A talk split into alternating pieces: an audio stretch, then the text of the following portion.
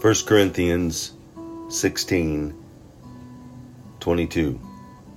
If anyone does not love the Lord, a curse be on him. Come, O Lord.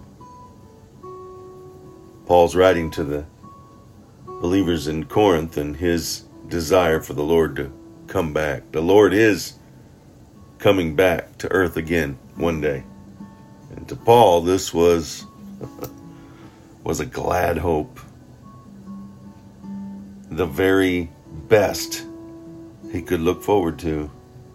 He was not afraid of seeing Jesus. In fact, he could hardly wait. And finishing his letter here, he's telling us that if anyone does not love the Lord, they will be accursed, that there is a judgment coming. And that judgment will curse them to hell if they do not place their faith and trust in Jesus and believe in Him and trust in Him and obey Him. Do you share Paul's eager anticipation? Are you excited about the second coming of Jesus Christ? Is your house in order? Have you placed your full faith and trust in Jesus? And if you have, come, oh come, oh come, Lord Jesus. Is that your heart's cry?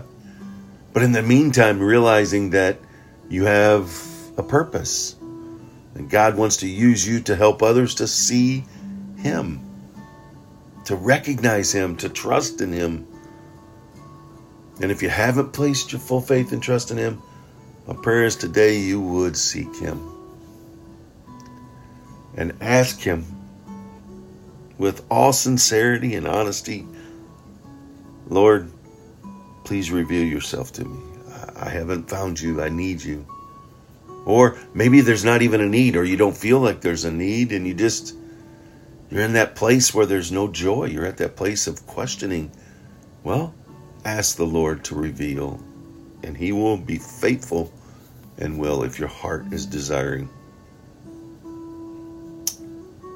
Those who love Jesus Christ are looking forward to that wonderful day, that time of His second coming, His return. But to those who do not love the Lord, Paul reminds us, they will be cursed. Go out today living a day of obedience because of your trust in the Lord.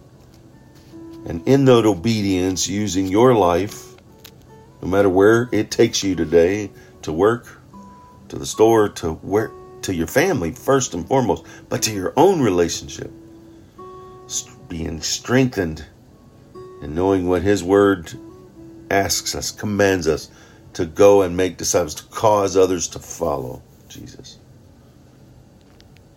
Remember, Jesus loves you, and so do I. He did it. Let's do it.